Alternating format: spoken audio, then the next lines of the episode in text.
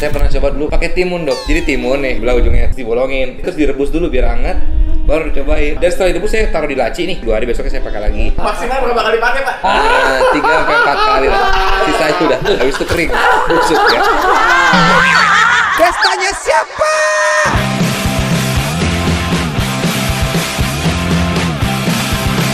Dr. Boyke. Halo, ketemu lagi bersama Dr. Boyke. Dokter, apa kabar, Dokter? Kita ngomongin apa lagi? Ini kan ngomongin soal birth control, Dok. Ini berbahaya nggak sih, Dok? Kan ada yang bilang pil KB atau juga spiral. Saya pakai spiral dulu. Itu kayak berasa di ujungnya tuh ada. Gini. Kenapa, Dok? Yang namanya KB itu mesti. Ngapain sih kamu kawin langsung buru-buru hamil? Nikmatin dulu dong bulan madu, ya nggak? Oke. Kalau kita udah bisa nikmatin bulan madu bersama pasangan kita, mau hamil ya setahun, ini ya boleh aja gitu. Tapi nikmatin dulu. Nah itulah perlunya KB. KB yang paling cepet itu adalah pakai pil.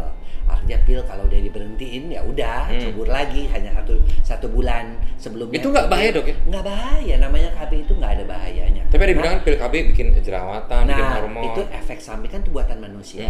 Itu kan buatan manusia, pasti adalah kegagalan juga ada 1-2 di antara 100 orang, kayak spiral 3 di antara 100, pil KB 1 di antara 100 sampai 2, kemudian susuk juga kurang lebih 1 di antara 100 begitu. Pasti adalah namanya side effect. Makanya kalau saya sih paling suka pakai pasangan itu ataupun pasien itu saya kasih suruh pakai spiral, karena spiral itu tinggal sakit, Dok. Kan saya pakai ujungnya tuh kayak mentok-mentok gitu. Enggak, yang masangnya nggak pinter. Kalau yang masangnya pinter itu dia gunting, dia masukin ke dalam. Apa jangan punya saya kepanjangan, Dok? Mungkin nggak? Karena kepanjangan jadi bisa aja kepanjangan. Akhirnya memang sampai mentok-mentok ke dalam-dalam. Emang kalau mentok kan nggak enak, Dok. Iya sih, kalau mentok nggak enak. Tapi nggak ada tuh yang sampai dalam banget gitu tuh nggak ada. Saya kayak berasa ini apa sih gitu? Itu mungkin talinya motongnya terlalu pendek, atau dia itu kalau saya sih kadang-kadang dipotong habis aja benangnya, nanti dimasukin pakai alat, udah gitu jadi dia nggak ada benang yang keluar, tapi nanti di USG. Cuman itu dokter yang mesti ngebuka, dokter kandungan yang mesti ngebuka pakai pengait. Andi pernah pakai alat KB nggak? Pernah juga tuh, berasa juga pas dibuka ternyata ada orang tuanya di dalam ya. 2 keluarga. Amai bener dalam. Pernah pakai alat KB? Saya pakai pil, Dok. Cuman waktu itu pernah lu pil koplo, lain lu mabok itu. Jangan-jangan lu banting udah pecah. Lu pakai apa waktu itu? Pakai pil KB. Cuman saat itu istri saya lupa minum. Nah itu malah kalau pil KB itu mesti minum tiap hari, nggak boleh lupa. Kalaupun besoknya lupa nih, dia mesti minum 2. Oh tuh, denger tuh ya. Dan nggak berbahaya ya? Nggak berbahaya, itu semua mitos-mitos tuh bohong-bohong. Saya tuh dulu orang yang nggak ber-KB tuh bego juga. Melahirkan. Kayak balon tuh ditiup, kempes lagi. Nanti lakinya masih tetap ganteng, yang ceweknya udah kayak nenek-nenek karena kebanyakan ngelahirin. Makanya cari yang mudaan kayak saya. Jauh jaraknya. Tapi, Dok, saya dulu pernah mau coba cepet hamil. Kaki diangkat itu bener nggak sih, Dok? Itu bener, Dok? Boleh, itu kan menambah gravitasi. Jadi kalau mau cepat hamil, saya waktu itu diangkat kaki saya sama istri saya, kenapa, Dok? Salah ya? Dibalikin gitu. Tapi itu bener, Dok ya? Berarti bukan mitos ya, Dok ya? Jadi kalau ketika supaya cepat hamil tuh setelah hubungan seks, ejakulasi, kakinya boleh diangkat atau diganjal pakai bantal. Nah bener, saya dua-duanya lakuin tuh. Iya, diganjal pakai bantal, diamin dulu 5 menit supaya jalan dulu lah tuh si sperma-spermanya itu. Soalnya berapa kali saya nggak ganjel tuh, nggak saya angkat tuh kayak keluar lagi gitu loh, Dok. Ada keluar diganjel, udah diemin, dam, udah gitu nungging. Kenapa nungging? Karena nggak semuanya uterus atau rahim itu ke depan semua bentuknya begini, nampung sperma. Ada juga yang ke belakang begini. Kalau dia nungging, ya dia juga bisa cepat masuknya. Jadi mereka-mereka yang kok nggak hamil-hamil, USG rahimnya letaknya ke belakang, biasanya saya anjurin kayak gitu, biasanya hamil. Oh, ini nggak dicek-cek hamil mulu. Kok bisa muter gitu? Bukan, memang ada 30%. Tipenya. Jadi ada yang ke depan begitu, rahim itu ada yang setengah begitu, ada yang sampai ke belakang begitu. Tapi yang posisi sempurna yang mana? Yang paling bagus yang ini, 60% normal. Posisi sempurna. Kalau masukin alat pantat bisa hamil nggak, Dok? Beda saluran, Pak. Aduh, beda saluran hamilnya. Loh, makanya itulah gunanya edukasi ya. Kamu jangan sesat dong, makanya Dr. Boyke nih. Ya, ngapain juga lewat pantat. Lo enggak kan? Oh ya nggak boleh dok ya? Nggak boleh, dalam agama juga nggak boleh. Oh nggak boleh, itu nggak boleh kedua, ya? Ditarik nanti kalau ee-nya ikutan keluar. Ih suruh berak dulu dok. Oh. Untuk saya nggak pernah, saya nggak mau coba juga. Saya orangnya gelian dok, iya. Putri nggak tata, nggak pernah. Lihat putri ngeliat kuping, hidung, semua dipakai dok. Ya ampun. Karena katanya jangan lihat vagina, karena itu dosa katanya haram kan. Belum nikah dia. Akhirnya semua lubang dicoba sama dia, kecuali vagina. Aduh. Dok, ini dari siapa namanya? Dok, kalau berhubungan dengan pacar tanpa pelindung, tapi mengandalkan teknik pull out sebelum keluar, masih mungkin nggak terjadi kehamilan? Beberapa netes. Saya pernah punya pasien, padahal dikeluarin di luar dok. Saya bilang nggak mungkin, pasti waktu dikeluarin keluar telat ngangkat, telat nyambut. Karena apa? Orang kalau melakukan hubungan seks itu reaksi kalau dia mau ejakulasi itu neken, bukannya nyambut. Jadi dia melawan. Wih, bener juga. Melawan kodrat alam. Jadi ada beberapa yang kadang-kadang netes. Nah, ketika netes itulah dia terjadi kehamilan. Bentar dulu, sorry dok. Maaf ini orang kok kenapa? Dia pengalaman dok. Enggak, sorry kita bahas ini dulu ya. Anda sudah berapa kali kebablasan? Kan wanitanya ngejepit gitu dok. Kadang-kadang kita kalau misalnya gimana kakinya? Oh, kakinya gimana? Gitu, nggak boleh lepas. Gitu. Itu namanya dijebak.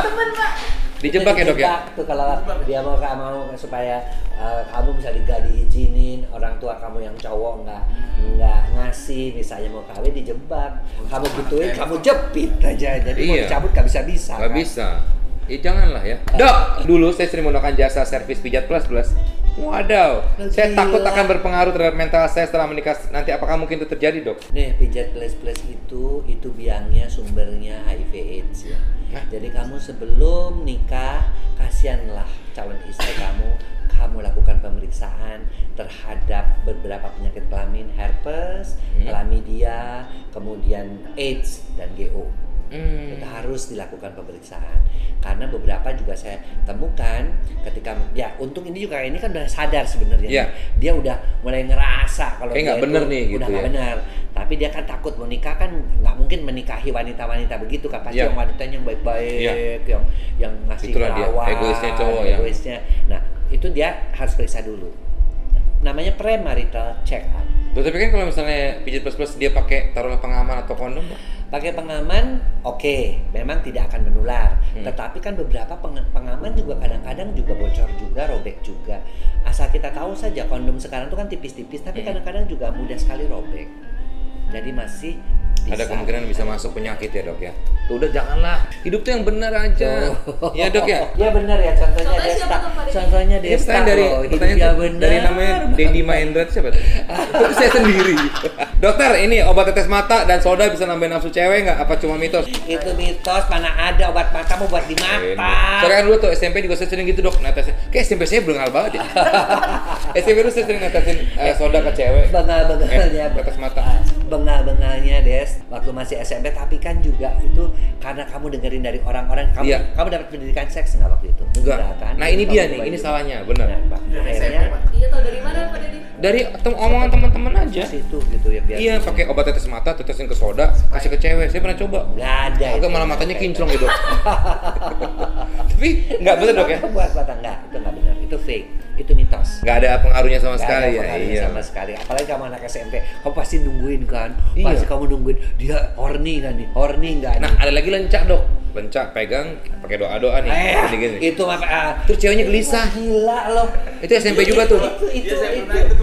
Nah itu juga pernah kan? Terus mau belajar, itu dosa loh agama. Ya kan dulu doa, sekarang saya sudah sadar. Sekarang begini-gini kan Pak? Iya nah bener dok, jadi di bis nih dok, saya lagi di waktu di. Tapi dikasih bacaannya. Ada bacaan maksud itu apa ya? Pokoknya doa-doa lah. Tut perkutut tulang baca. Jangan nggak gitu, nggak gitu. Doanya serius. Jadi saya pegang selencanya saya gini nih, set. Terus saya tiba-tiba gini, gelisah gitu. Apa itu magic? Dia dicobain. Coba deh. Makanya dia nggak selencanya Pak. Dia nggak sedikit udah gelisah sendiri dok. Orangnya gelisah mulu. Nih, oke lanjut. Dokter, saya umur 20 tahun dan belum sunat. Apakah ada pengaruhnya di kehidupan seks saya? Tapi di film-film dewasa juga kadang-kadang yang nggak sunat. Tapi kalau orang sunat itu ada penelitian sih, meskipun belum penelitiannya ada dua kubu. Ada yang mengatakan bahwa karena tidak disunat, pertama kebersihan. Orang yang tidak disunat itu lebih mudah terkena sexual transmitted diseases, mudah terkena penyakit kelamin. Tapi kalau dia disunat itu kan bersih, satu. Yang kedua, yang udah disunat itu dia katanya untuk ejakulasi ini, meskipun beberapa penelitian menunjukkan katanya tidak ada perbedaan, tapi karena dia udah terbiasa langsung ke dinding vagina, nah itu biasanya lebih bisa nahan katanya. Tapi penelitian itu ada yang mengatakan tidak berpengaruh, ada yang mengatakan berpengaruh, tapi yang jelas berpengaruhnya adalah kepada kebersihan. Itu dia, itu jelas sekali dok ya, jelas itu ya. Ini dok, kalau penis saya belok ke kiri, aduh, kira-kira ngesen nggak? Ini dari anak kantor kita, ini dari anak kantor. Belok langsung pak. Oh langsung, berarti nggak perlu ngesen ya? Iya. Nggak, ini bisa dilurusin nggak sih dok? Aduh, nggak bisa dilurusin lah ya. Jadi tidak ada satu penis pun yang betul-betul tegak lurus 90 derajat sudutnya siku-siku. Dokter kira-kira apa kan kalau dokter? Ada sedikit 8 derajat, 7 derajat, oke. Dan itu memang hal-hal yang wajar gitu loh. Nah, hal-hal yang wajar. Ini balik lagi ke SMP saya, dok. Dulu saya pendidikan saya kan belok, agak belok ke kiri dok ya juga ya. Itu dulu waktu SMP saya karetin dok. Ini saya, karena pengetahuan saya dari mana saya juga nggak ngerti lah. Jadi saya karetin biar lurus, biar belok. Allah. Karena kan kalau dikaretin kan jadi lurus otomatis tuh. Tapi nggak berhasil sampai sekarang masih belok ke kiri. Dulu kalau ada orang ngomong, lu supaya panjang besar digandurin batu baterai, pasti kamu juga ngikutin deh. Supaya panjang digandurin batu baterai, katanya biar ke bawah nunduk gitu. Saya ngambil batu karang dok. Waduh, yang gede lagi, nggak panjang, cuma luka-luka ya. Operasi bisa nggak dok? Ah, itu operasi ya. Itu pada orang-orang yang memang sudah ekstrim sekali dibantu. Biasanya itu karena infeksi dan sebagainya. Oh. Jadi masih bisa kita bantu. Tuh amannya. Ada lagi katanya kalau sorry ya, masturbasi dengan tangan kanan terus-terusan, dia akan belok kiri. Kalau pakai tangan kiri dia akan belok. Ah, bohong. Lo kan gini. Mitos. Kenapa kok makin hari makin belok? Itu perasaan kamu aja. Karena sebenarnya sih, yang namanya penis ya sudah, ukurannya belok sedikit mah biasa-biasa aja dan tidak berpengaruh. Takutnya kalau pas lagi berhubungan gini dong. Karena ini nih yang banyak kejadian, perempuan-perempuannya tuh kaget gitu loh. Kok belok ke kiri? Dan jadi dia pegang-pegangin supaya dibelokin, malah jadi sakit. Aduh. Karena diputer-puter ke kiri ke kanan. Ceweknya ngapain sih, usil banget sih.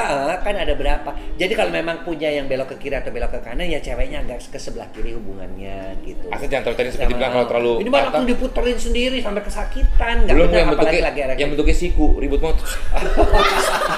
Oke, ini beberapa pertanyaan lagi, sedikit lagi, nggak gitu banyak ya. Dok, kalau saya masturbasi pakai sabun atau lotion, apakah itu aman? Takut ada bahan kimia dari sabun atau lotion itu masuk ke dalam penis saya? Ya, yang namanya masturbasi itu memang paling aman sih menggunakan lotion atau itu, toh yang selama ini juga memang ada zat kimianya. Sabun juga ada yang mengatakan sabun bayi gimana, atau vaselin gimana, ya sama aja sih sebenarnya. Namanya masturbasi bukan sabunnya, tapi gesek-gesekannya itu yang cukup mempengaruhi. Dan beberapa orang yang melakukan masturbasi memang di masa usia tuanya seringkali mereka itu kecanduan.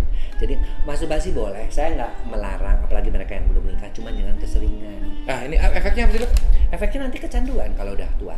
Kalau kecanduan terus kadang-kadang kalau kebiasaan masturbasi, ada istri sebelah pun lebih suka masturbasi ketimbang dia menggauli istrinya. Karena apa?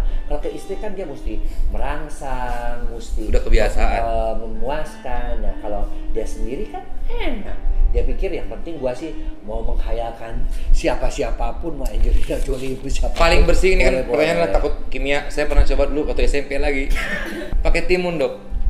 Jadi timun nih dibelah ujungnya, tak terus dibolongin, cari timun yang paling gede, udah terus direbus dulu biar hangat, baru dicobain. Wah kacau ya saya. Kacau ya. Gila Desta benar-benar kacau. Iya kan sekarang udah enggak dong.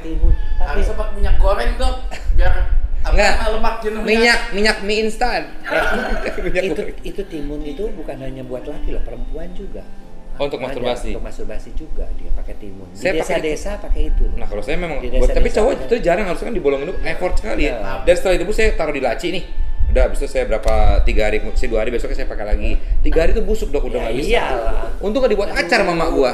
Maksimal berapa kali pakai pak? 3-4 kali lah. Sisa itu udah, habis itu kering, busuk ya. SMP saya di mana sih? Destanya siapa?